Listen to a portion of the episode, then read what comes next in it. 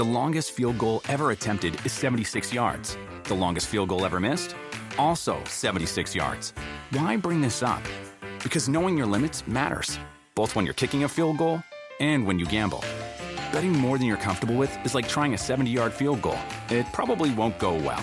So set a limit when you gamble and stick to it. Want more helpful tips like this? Go to keepitfunohio.com for games, quizzes, and lots of ways to keep your gambling from getting out of hand. Uh, completely bad feeling uh, knowing that you know we were in control. It's definitely got left a bad taste in my mouth and a lot of guys' mouth. Man, we got a lot of warts. You got you guys is all drama. It's all about football. We, we gonna talk about Carolina. Or I want to talk to you guys. I think he's a bum. I think he's an absolute bum. His problem is I'm not vaccinated.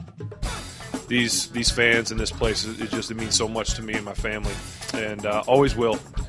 And uh, I, have always said that they're the best fans in all of sports. You know, my goal is to win more Super Bowls, and um, my plans to win them here. A lot of decisions, you know, in the next couple months. The best way to put it, and I don't, I don't think anything never, you know, you never say never. F it. Ja'Marr's down there somewhere. I'm gonna just throw it up to him. He's gonna make a play. So, in honor of the shirt, F them picks. We'll use them to go win more Super Bowls. Run it back, run it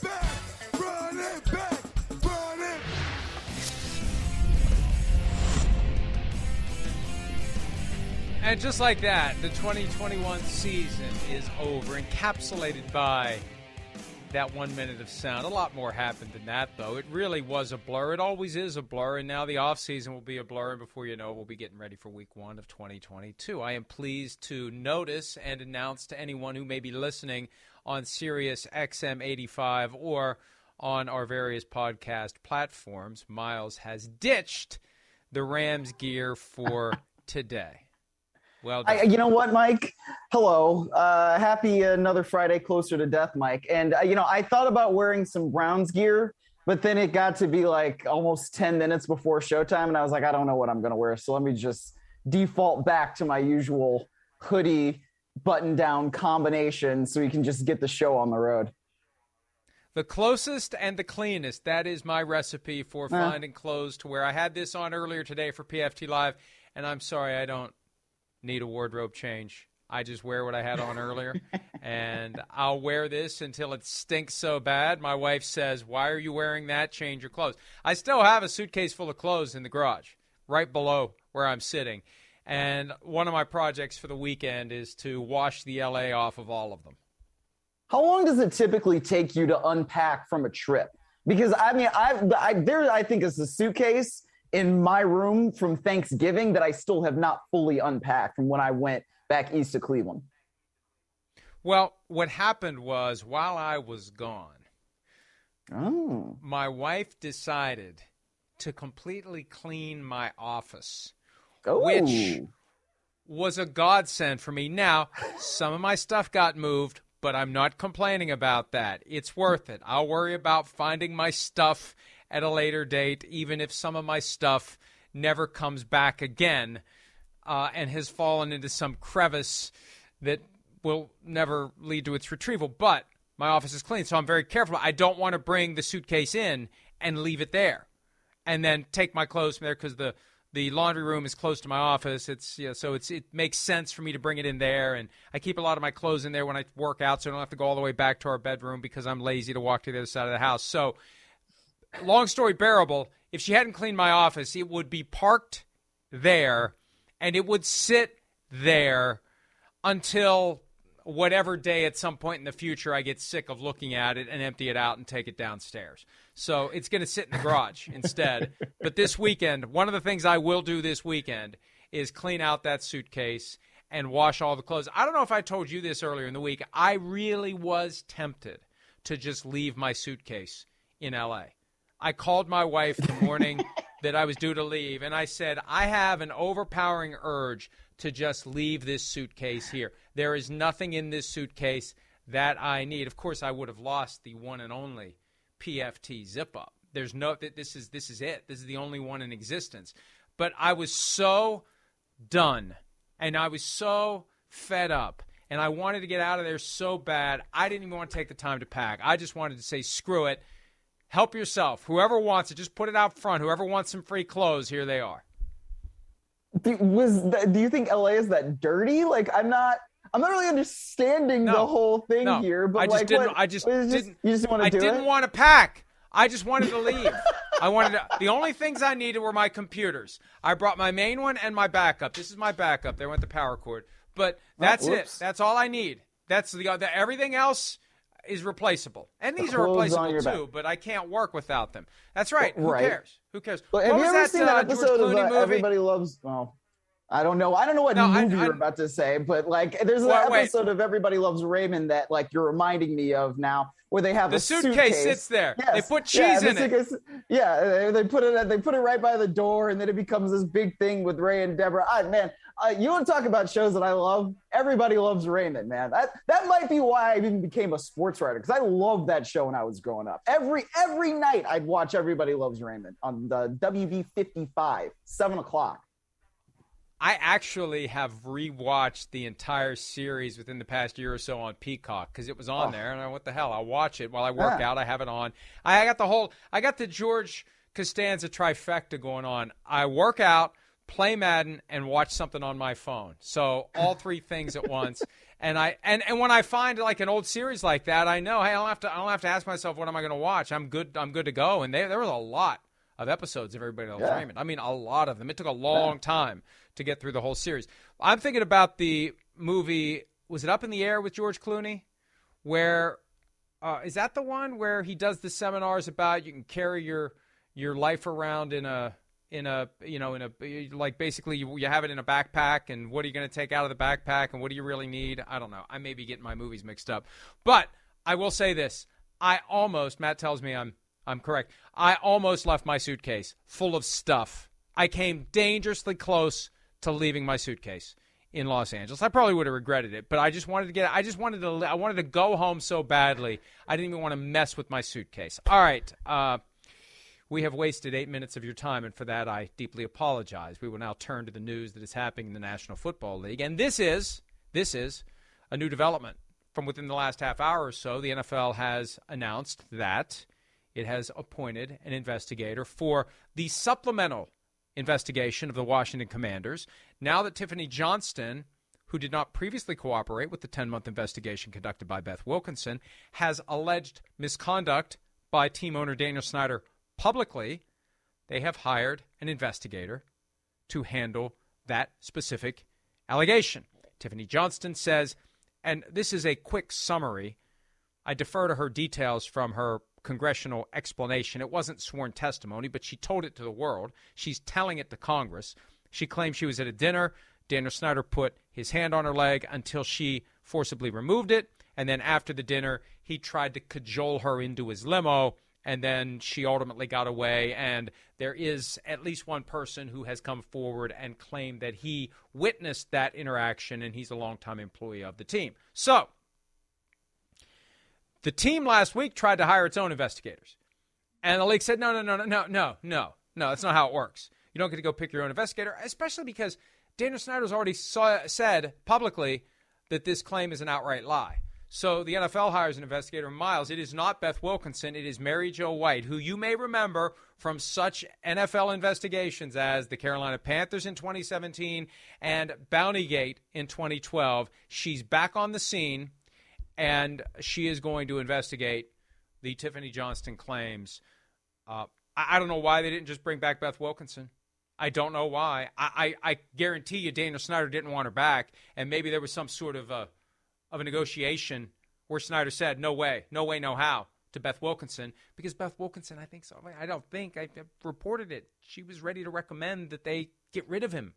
So he's not going to want her back doing this last little piece. But why wouldn't you bring her back? She's already done the investigation. She already knows the lay of the land. She knows the organization. So this stinks to me on the surface, given the fact that Beth Wilkinson wasn't brought back. And I'm going to be very interested to see what Mary Jo White has to ultimately say. And they are going to make the findings public because there's no one to protect here. Tiffany Johnston's already spoken publicly.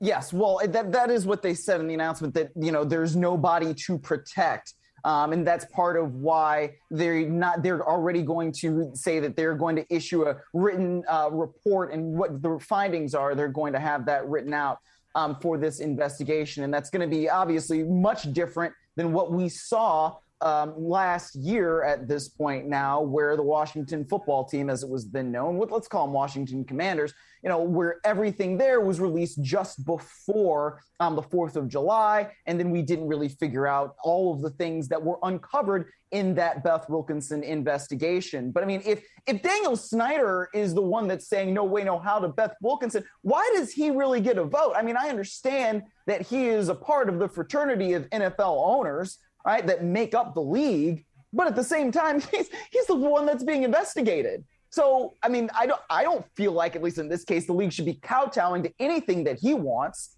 And you know, if this new investigator who has done investigations before is going to come up with something that may or may not say that Dan Snyder should uh, sell the team or has, should have to sell the team. I mean, I don't I just don't really understand why at any point they would really want to do anything that Daniel Snyder wants to do. Like if if this is what's going to cook, uh, excuse me, cook Daniel Snyder's goose, then it should be cooked by whoever knows it. You know what I mean? I I I understand that aspect of it, but it, it just I don't know something about that kind of stinks, as you said.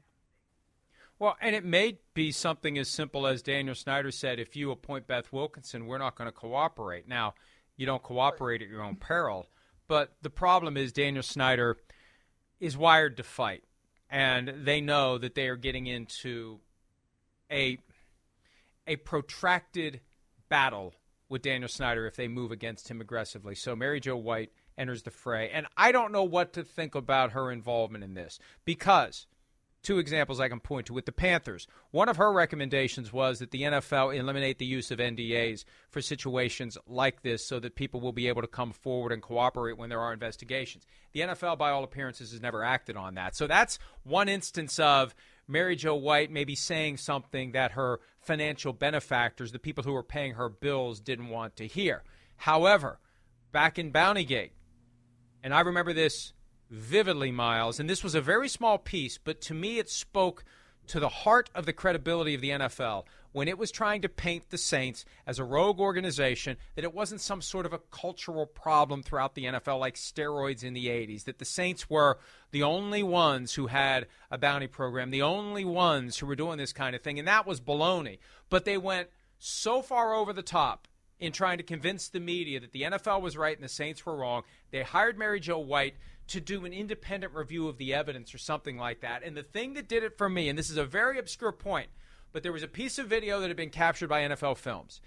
And she insisted that that video showed Anthony Hargrove, I believe, saying, Bobby, give me my money. And that supported the idea that they were beating up Brett Favre during the 2009 NFC Championship with the anticipation that they were going to get the money that came along with knocking him out of the game. And that piece of video, I remember watching that a hundred times. And it finally clicked that that's not what she claimed it was. It was somebody else saying it. It was a small point, but it was enough to get me to say, I reject everything she says. I reject everything the NFL says. And Miles, that was the moment 10 years ago when I decided that anything they try to get me to believe, I'm going to assume it's BS until they prove otherwise. So anytime I hear Mary Jo White, I got you know, bugs on the skin, frankly, reminder of the BS that she tried to spoon feed the media and successfully fed it to everybody except me. Maybe I'm the one that was wrong, but this is my my hesitation with Mary Jo White because I think, like all good corporate lawyers, she's going to come to the conclusion that she thinks the people who are paying her bill want her to come to, which means she's really not investigating anything. She's just starting at the ending point and working backward to justify whatever it is that she thinks whoever hired her wants her to do. So that would be the biggest difference then between what somebody like Beth Wilkinson would investigate and you know how she would come to her conclusions versus somebody how Mary Jo White would come to her own conclusions. Am I reading that right from your perspective?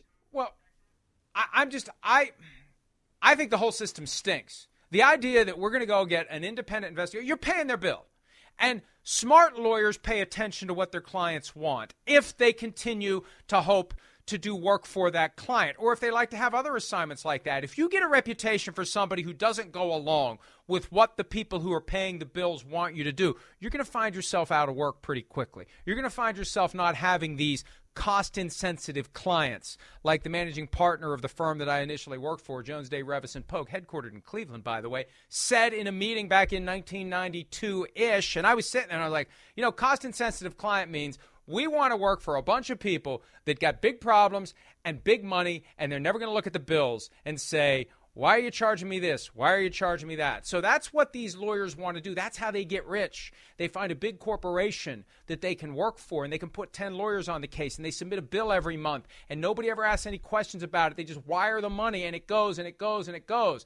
And if you're not in position to get that work, you're not going to get that kind of money. And I hate to be that cynical, but I lived in that world. That's how it works. So if Mary Jo White wants to continue to get a call from the NFL once every couple years and you know have I don't I don't know how much she's going to make off of it. Somewhere in the six figures I would say by the time she does all the work and charges all the invoices and puts the associates on it and just goes and goes and goes does the right investigation gets up to speed which Beth Wilkinson wouldn't have to do. My my point is she's going to give the NFL what it wants not what the facts would ultimately require her to do. And I'm actually supporting Dan Snyder in this. I, I don't I'm not saying let's go find somebody who's just going to rubber stamp the NFL if it's at the point where the NFL wants to get rid of Dan Snyder and she's going to find that Dan Snyder did. I don't want I don't want any predisposition. I want somebody to come in fresh and to look at this with a with a clear and critical eye and reach a conclusion.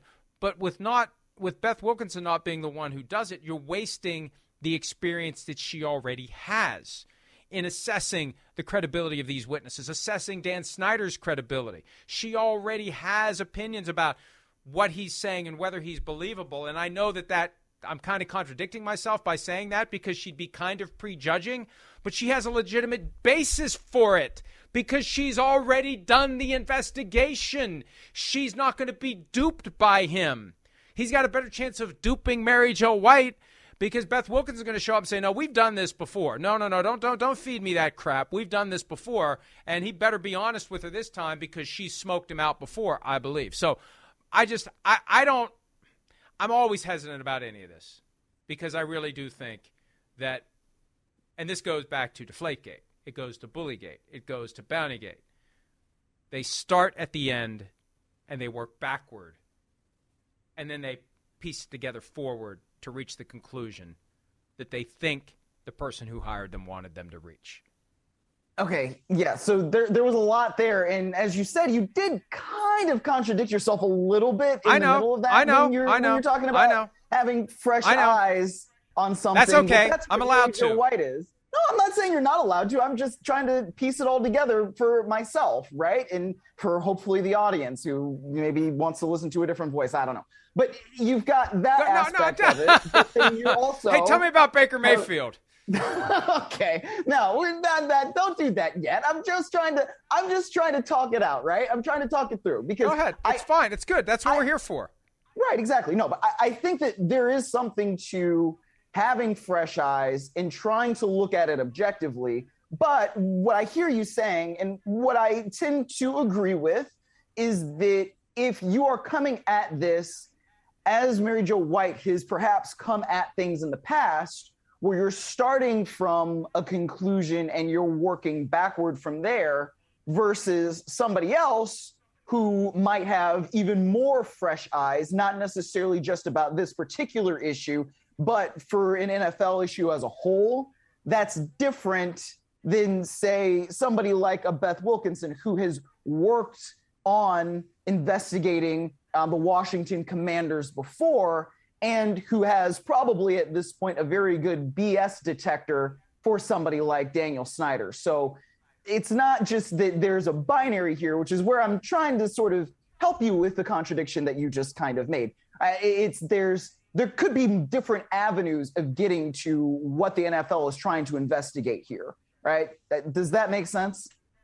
Yeah, it does make sense. And I I just want somebody to investigate this fairly and even handedly for everyone involved Yes. and to have no predisposition that would taint the investigation. No wink or nod from anyone at 345 Park Avenue that guides Mary Jo White in the direction that the people who are going to pay her bills want her to go. I want them to let her do a full and fair and honest investigation. And one of the reasons I keep going back to Beth Wilkinson is I believe she did a full and fair investigation. I think Dan Snyder probably regrets the moment that he hired her initially to do the investigation before the NFL took over the process. And if my memory serves, and sometimes it does and sometimes it doesn't, the NFL took over after the report emerged of the outtakes from the cheerleading video, and that became yes. a thing, and it, it needed to be a thing. It needed to be an issue, and that's when the NFL said, we're taking over this investigation. But I feel like Beth Wilkinson was allowed to do a fair and honest investigation and to come to her conclusions. The problem is, the NFL didn't want her conclusions. See, she didn't play ball, and maybe that's why she's not been hired again. Maybe it's that simple. Maybe this conversation is allowing us to properly thread the needle. The reason she didn't get the second assignment is she ultimately didn't give them what they wanted in the first assignment. They didn't want a recommendation that Daniel Snyder be forced to sell because at that time, Miles, their predisposition was – to protect Snyder in order to protect themselves. Not because they want to help Snyder, but because they don't want other owners to be in a similar jackpot. This time around, the fact that they didn't go back, back to Beth, Beth Wilkinson, it could be a recognition that she didn't do what they wanted her to do last time. And, and it, it just could be. Yeah, and, and I don't know what they want this time. Maybe they do want to nail Snyder this time. Maybe they do. Right. Maybe they want the conclusion to be that that Snyder did it and he should go. But well, I just hope that whatever they secretly want, Mary Jo White is allowed to do her investigation unfettered, unaffected. And I'm concerned only because she played the game 10 years ago when she was hired to handle Bountygate. She was not an independent voice. She was an advocate of the league's position. That's why I'm concerned that she's going to pick up a vibe as to what they want, and she's going to give them what they want rather than doing a fair and honest and clean investigation. I think, I think, I hope, I hope I finally made sense. I hope. No, I don't. I don't think you. Yeah, I know, but it sometimes does with you. That's okay. I'm used to it by now. We've been doing this for a year. Um, but I, I feel like it's one of those situations where you know one of my favorite sayings the oh won't someone rid me of this meddlesome priest? Right? And, maybe beth wilkinson heard that saying and was like nah, I'm not going to do that. I was hired to be an in- independent investigator. That's what I'm going to do. I'm going to investigate this and I'm going to come to my own conclusions. And then I'm going to maybe make a recommendation, right? I'm going to figure out what it is that's going on here and then say, this is how we can try to remedy this particular situation. And if the NFL didn't necessarily like the conclusions that she came to, that's maybe why we didn't get a written report. Because frankly, and this is not exactly what we're talking about here, but it kind of is. I've always found it to be a little bit disingenuous when you're saying we can't disclose these names. These women requested anonymity, and that's why we can't issue a full written report. That's garbage, right? You just make it Jane Doe. Jane Doe number one, Jane Doe number two, Jane Doe number three. You don't have to use anybody's name you know, eh, when you're describing these situations. So at least now that's not something that we're going to see with whatever comes out of this Mary Jo White investigation, because as we said, the NFL has already said that they are going to issue a full written report on this and make it public because these accusations were made in a public forum if nothing else, we'll at least get some sort of transparency there. We definitely will. And what you said is right on the money. It was baloney. It was bogus. It's one of the reasons why the commissioner gets 65 million a year because he stood up at the press conference at the October meetings and took the questions and answered them with a straight face, even though the words he was saying were BS, as you said. Yes. And they were. And that's part of what he gets paid that money for to take the heat and be the pincushion for the owners who stand off to the side and never have to answer those kinds of questions. The team has issued a statement saying that they are satisfied with the selection of Mary Jo White. Of course they are, because the alternative was Beth Wilkinson, and they will fully cooperate, which makes me only more suspicious that someone said to the league, we don't want Beth Wilkinson back in here. We don't want her back in here, and we're not going to cooperate, or we're going to make a big stink. We're going to make a big issue about Beth Wilkinson if you try to hire Beth Wilkinson. We'll attack your decision, and we'll point out that you know she didn't secure her file because she apparently had a draft of a report that ended up in the hands of somebody from 1067 The Fan in D.C. How do you explain that? You could argue that in and of itself is reason not to trust her as the investigator the second time around because she, whether she did it intentionally or accidentally, she didn't secure her stuff.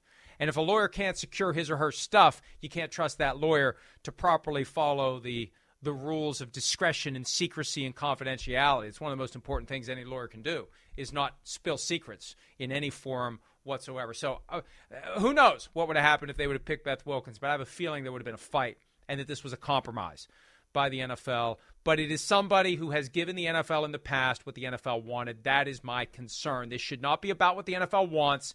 This should be about what the facts require. And let's see where the facts go. Let's see where the investigation goes. And we're going to continue to watch this very carefully. Congress is, everyone is. It's not going away. And it all can be blamed, frankly, on whoever it was that decided to weaponize some of those 650,000 emails to take out Jon Gruden. Because before that, it was done. It was gone. Yep. It was over. It was it was over. It it they had won. They had they had put together this ruse and it had worked. And until Jon Gruden went down, it was never going to come up again. All right. Uh, there's no easy way to pivot. So let's pivot. Let's just say, hey, we're going to talk about something else now. And let's talk about something else. Tom Clements back to the Packers as quarterbacks coach. He was there from 2006 through 2011 as the position coach, offensive coordinator 2012 through 2014, assistant head coach 2015 and 2016. When he was pushed out after the 2016 season, that's when Aaron Rodgers reportedly, presumably, actually, otherwise got upset. He wanted Clements still there. So this is being perceived as an effort by the Packers to to sweeten the pot, to get Rodgers to want to stay. And I don't I part of me thinks that Rodgers is smart enough to see through this and to look at it as, hey, you know, I, I I understand what you're trying to do here, but you're kind of admitting you never should have let the guy go in the first place by bringing him back. I just think there's something about it that may not sit well with Aaron Rodgers. You know, if he's already inclined to leave, there's a way to spin this in his own mind that makes him say, this isn't genuine, this isn't real. They could have brought him back last year. They didn't have to fire him in the first place. He retired after the 2020 season with the Cardinals. So I don't know that this has the effect on Rodgers that the team thinks it does, Miles. Well, I mean, they got rid of that entire staff too. So, I mean, that that's kind of part of it, you know. Like, it's not like Matt LaFleur didn't go in and hire his own people, uh, but now uh, the the quarterbacks coach is gone, right? Your former offensive coordinator is gone. So all these different things have happened, and if you want to try to placate Aaron Rodgers, this could be one way of doing it by getting his old position coach um, out from retirement and saying, "Hey, man, let's go do this again." So. I, I don't know if it's really going to necessarily be a thing that would push Aaron Rodgers to say, I'm going to stay here in Green Bay. I'm going to stick around. I'm going to do all these things and make everybody happy because it just seems like Jordan Love isn't ready to take over yet. Um, but again, I, I don't really see where there's a much better option for him than just staying where he is and trying to do things like that you know, because you could go with the same thing and saying like, oh, well, what were they doing when they brought back Randall Cobb? Like that was pretty clearly a move to placate Aaron Rodgers, and it worked out in some ways. And then Cobb got hurt, and then he came back in the playoffs, and they still lost that playoff game. So I don't really know if it's going to have the desired effect, but at least what it does is it gives Green Bay cover. Right? They can still say that they're doing pretty much everything they possibly can to try to keep Aaron Rodgers in Green Bay. And if he decides that it's still not enough, then it's still not enough.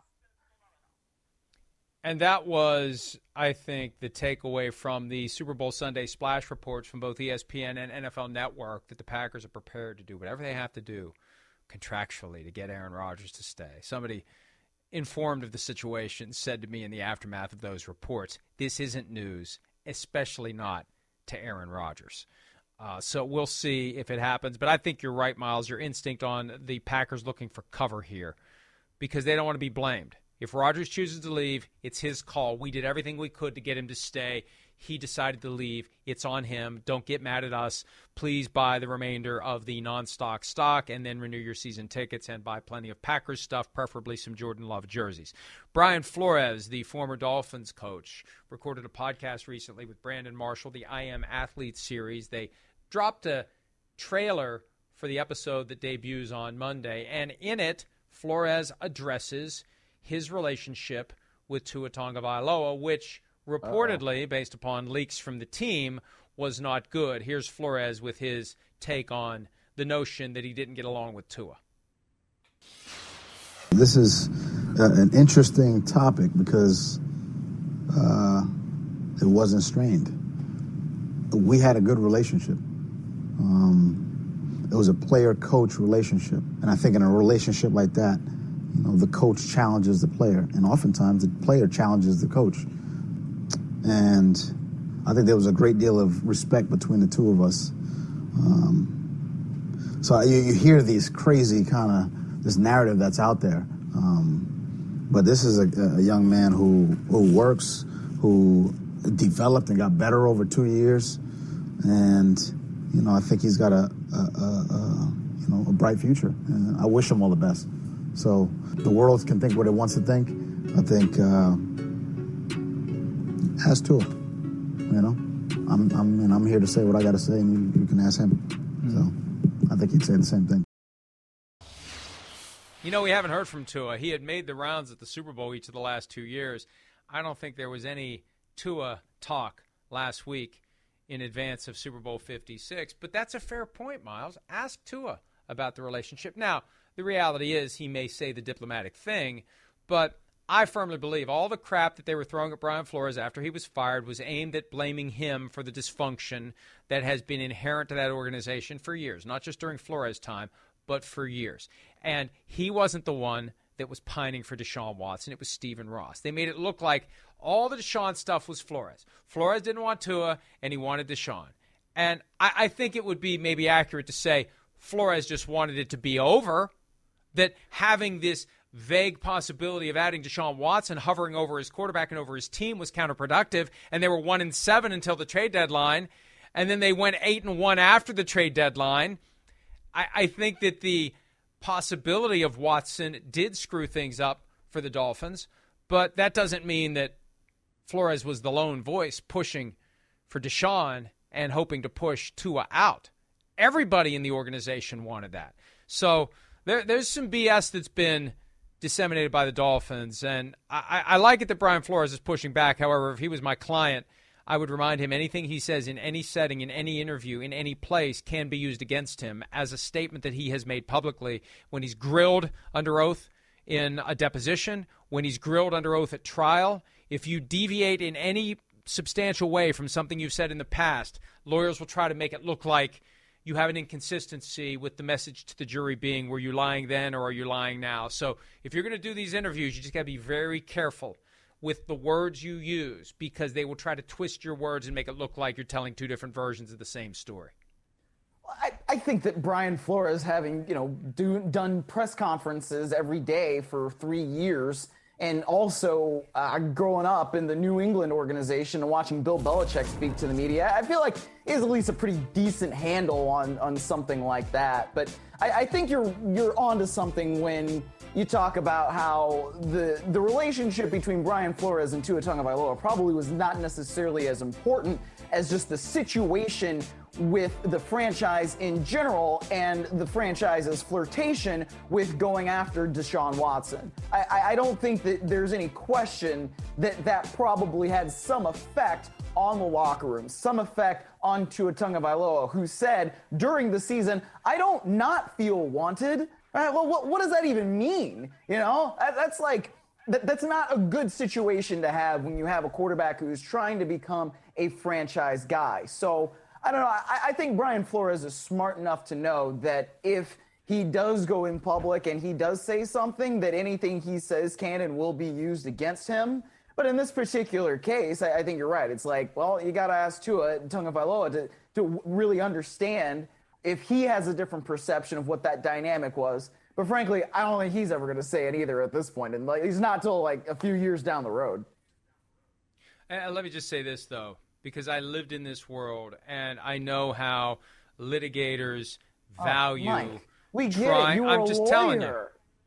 I'm trying. I want to make sure that anyone out there who may not be aware of that fact, because I still get the oh. what does he know? What he's talking about legal issues. What does that idiot know you about said, it? You said at the beginning of the show you worked at the law firm that was headquartered in Cleveland. How many times? They may have just tuned in. the segment. They, oh they- my they goodness. they may have just tuned in.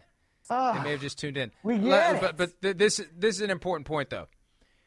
Lawyers love to find those inconsistencies, and they will try to make those inconsistencies even if they don't exist. Remember yesterday when we were having the discussion about what Sean McVay's fiance really meant by retirement? I mean, lawyers will pour over those words. Language is important. They will parse over anything, and you get yourself into a spot where you get a good cross examiner. You get yourself into a tricky spot. My my point is, the fewer things you say, the less the universe is of things that you may have to deal with when it's time to be interrogated by the other side's lawyer. I'd be more comfortable if Brian Flores wasn't saying anything than Yes. going on all of these different shows. But there's a PR aspect to it, there's a courtroom aspect to it, and this guy's just trying to affect change. So part of affecting change is going into a setting like that and getting his message out directly to the players, to the current and former players, and so that so that, people will hear what he has to say and understand what he has to say. And uh, it's not an easy situation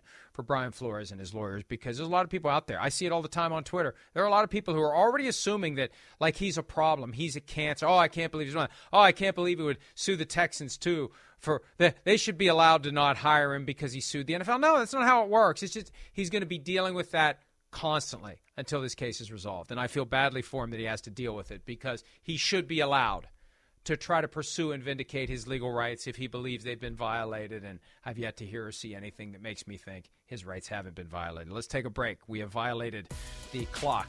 We are well past where we should have been for the first segment of the show. When we return, we will talk about the moments that most defined in our recollection the 2021 season. We'll do that on PFTPM right after The longest field goal ever attempted is 76 yards. The longest field goal ever missed? Also 76 yards. Why bring this up? Because knowing your limits matters, both when you're kicking a field goal and when you gamble. Betting more than you're comfortable with is like trying a 70 yard field goal. It probably won't go well. So set a limit when you gamble and stick to it. Want more helpful tips like this? Go to keepitfunohio.com for games, quizzes, and lots of ways to keep your gambling from getting out of hand.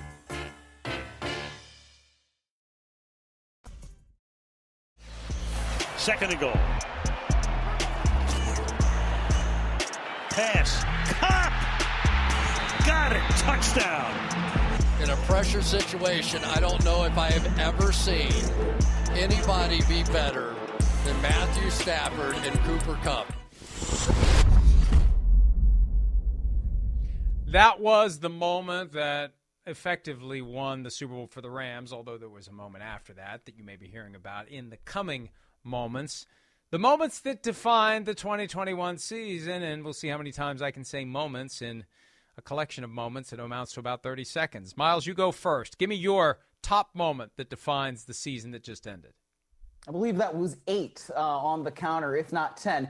Uh, and my moment, my first one, is going to be Aaron Donald in Super Bowl 56, ending the game effectively with his third down stop and then the fourth down stop. It was one of those legacy defining moments. And having talked to Aaron Donald for five years in locker rooms, he always used to say big time players make big time plays in big time situations and big time games. And that is exactly what he did right there to get Samaje Perine on third down and then to come in on fourth down. If you watch that mic'd up, you see Sean McVay, once they get into shotgun, he goes, Man, I think Aaron Donald's going to make a play right here. He comes in the backfield, he flings down Joe Burrow, ball is incomplete, and the Rams are Super Bowl champions. That, that to me, is the moment that defined uh, the 2021 season.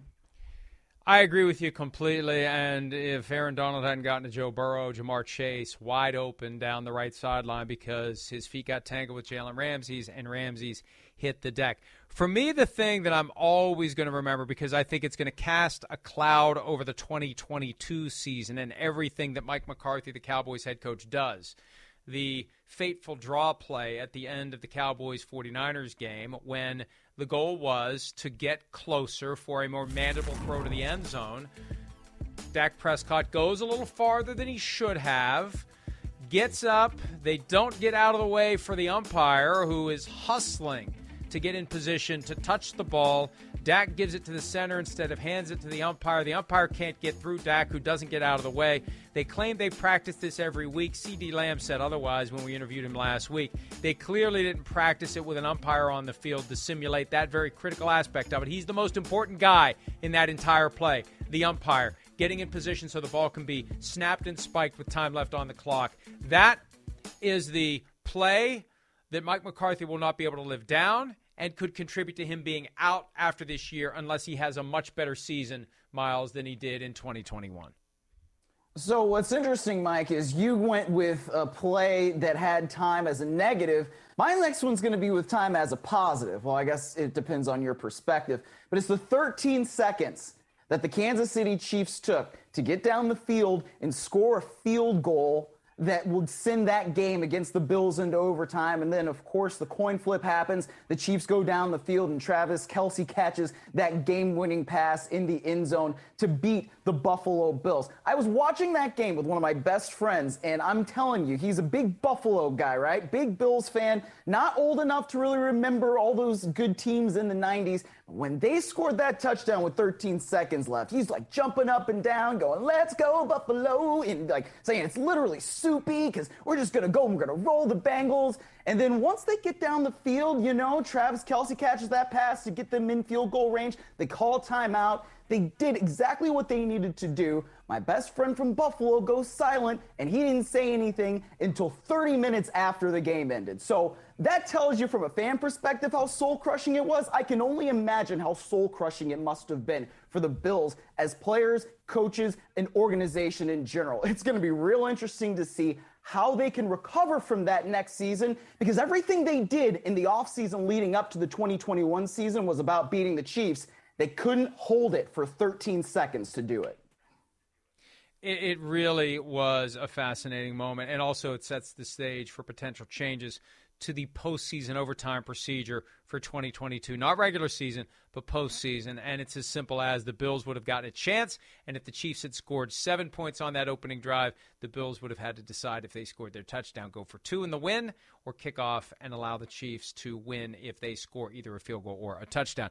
For me, Tom Brady going back to New England and winning there in his return, his final game in Foxborough after leaving the Patriots, winning a Super Bowl all the build up, the four weeks that began the season were all about what was happening on that Sunday night in early October. It felt like a playoff game. It almost felt like a Super Bowl, Miles. And the Patriots had a chance late. I'm still astounded that the Patriots opted for the long field goal instead of giving Mac Jones a chance to get a first down on the fourth down play that preceded the field goal that that uh, what did the field goal the field goal stoink and, and not go in? What happened to that field goal? Did it hit the did it hit the uprights?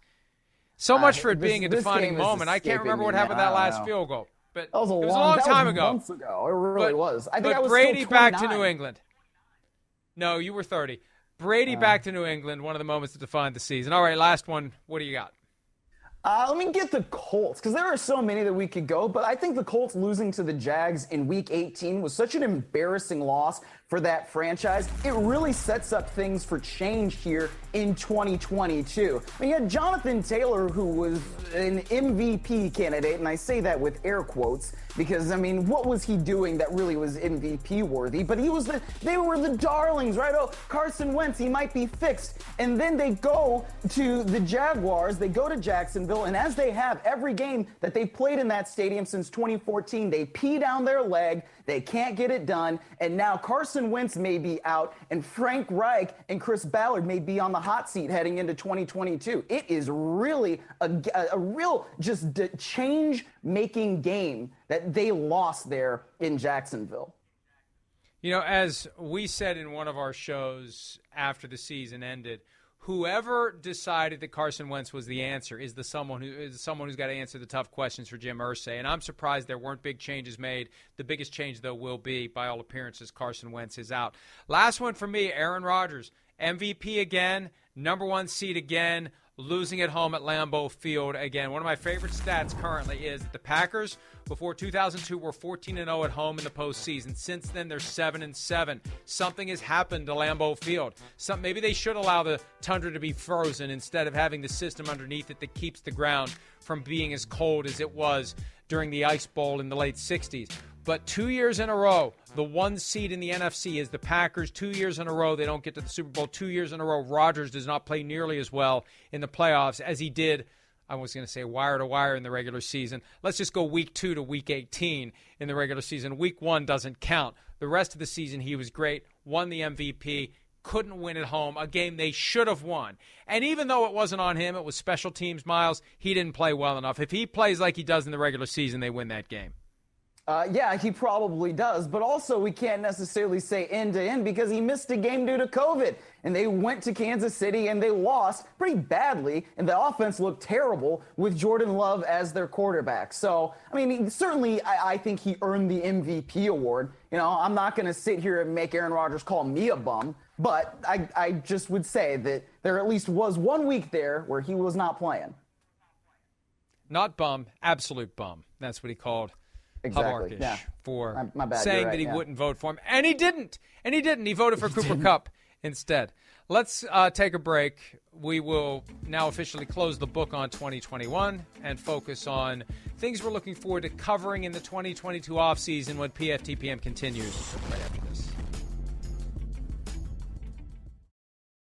The longest field goal ever attempted is 76 yards. The longest field goal ever missed? Also 76 yards. Why bring this up? Because knowing your limits matters, both when you're kicking a field goal and when you gamble. Betting more than you're comfortable with is like trying a 70 yard field goal. It probably won't go well. So set a limit when you gamble and stick to it. Want more helpful tips like this? Go to keepitfunohio.com for games, quizzes, and lots of ways to keep your gambling from getting out of hand.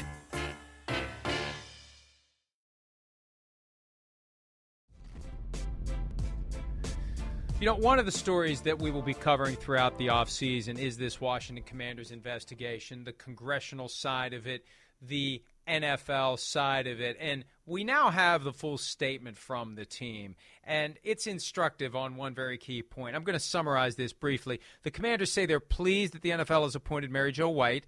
The commanders have always been on on having a full and fair investigation.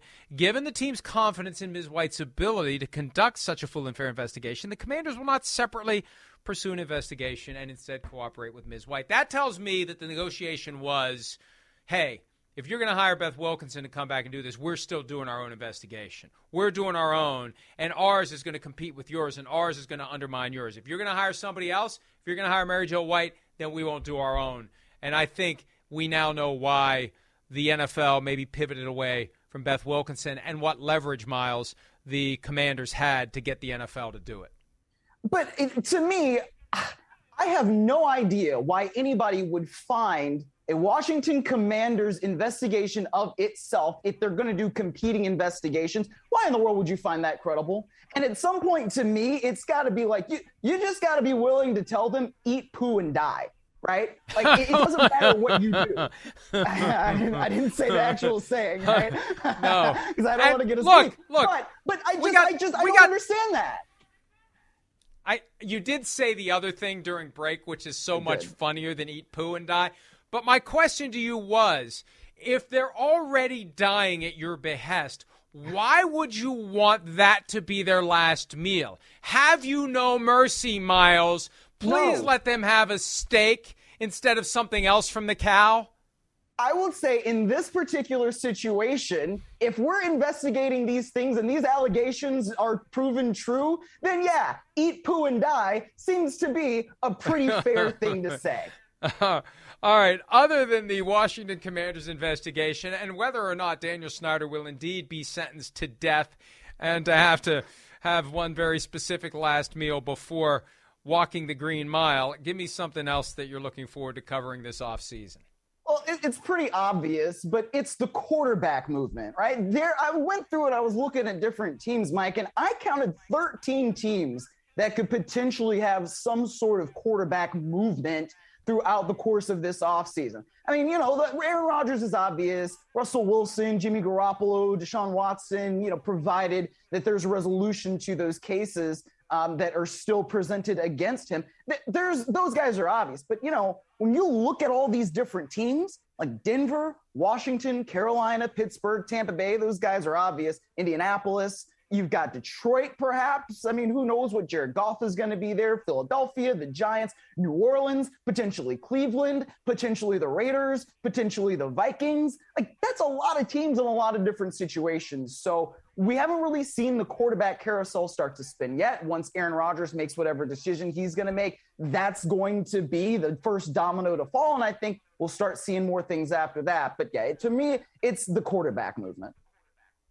Yeah, and to me, it's whether or not other teams will try to build their roster the way that the Rams have. We already have heard from Brandon Beane, the Bills GM, who chimed in on going for the brass ring by saying, What about two or three years from now? Well, you know what? Two or three years from now, you'll have a Super Bowl trophy they can never take away. And a point that I've made several times this week, Miles, if Von Miller and Odell Beckham Jr. end up playing for the Bills this year, maybe they're the ones who had the drunken parade on Wednesday, not the Rams Yeah, know, it would have been a lot colder there in Buffalo than it was out here in LA, right? But I mean, it's not like Gabriel Davis was a slouch. She had a great game in that game against the Chiefs. It's just, but you're right. I mean, maybe if they have Von Miller, they have that extra edge rusher. Maybe somebody gets to Patrick Mahomes and they don't do what they did in 13 seconds.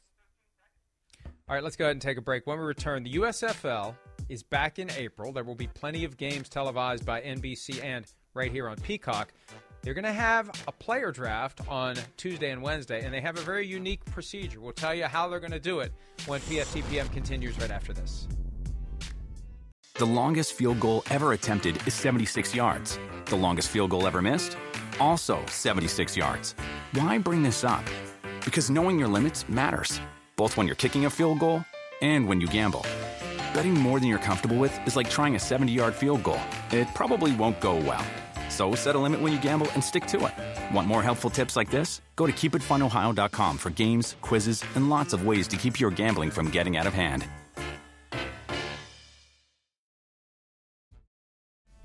They have team names, they have coaches, they have a city in which the games will be played, they have uniforms. They don't have players. The USFL 2.0 will get its players on Tuesday and Wednesday. Here's what they're doing, Miles because I know you didn't read this story at PFT. You just admitted it.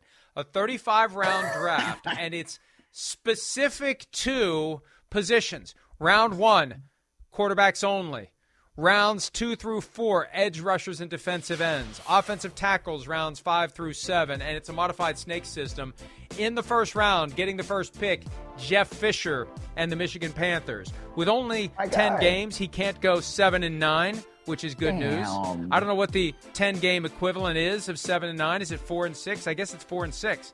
But uh, regardless, he gets dibs on whoever the best quarterback is. And here's the weird twist on this the picks come from a pool of players who have already signed contracts to play in the USFL. We don't know who they are. They're not going to announce who they are. So we don't even know who it may be. Could it be Johnny Manziel, my new Twitter friend? I don't know. We won't know until the names begin to be selected on Tuesday night. And uh, I'm, I'm kind of intrigued by it, just by the fact how many of these people will I have actually heard of? I bet we've heard of some. You know, we got like Cardale Jones is in there. That's the first name that came to mind. That's like a quarterback that I don't believe is in the league anymore, but at least showed some ability that like he could play.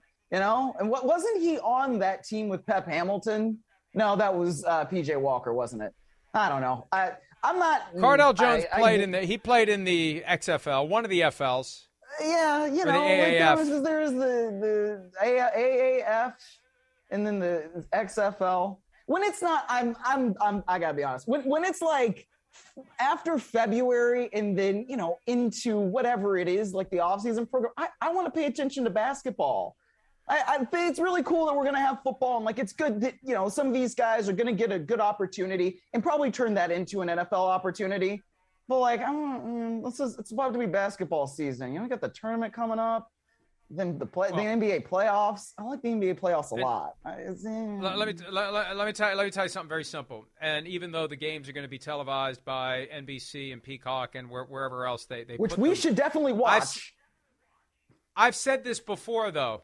I remember when the USFL launched in 1983 and how excited I was about the concept of more football. And then I remember sitting there watching it thinking, I'm really not interested in this. I want an alternative league Tuesdays and Wednesday nights during football season. That's what I want. Yeah. I think that's what Yeah. would be successful. But but people are looking for things to gamble on, and this will give people things on which to bet. I think that's why, unlike the AAF or the XFL, which didn't complete a single season before they went away, the USFL may be destined to not eat poo and die. Miles. That's a perfect one. What a great way to end this show. Have a great weekend, everybody. Enjoy your dinner, everybody, and try to stay alive. See you real soon. The longest field goal ever attempted is 76 yards. The longest field goal ever missed? Also 76 yards. Why bring this up? Because knowing your limits matters, both when you're kicking a field goal and when you gamble. Betting more than you're comfortable with is like trying a 70 yard field goal, it probably won't go well. So set a limit when you gamble and stick to it. Want more helpful tips like this? Go to keepitfunohio.com for games, quizzes, and lots of ways to keep your gambling from getting out of hand.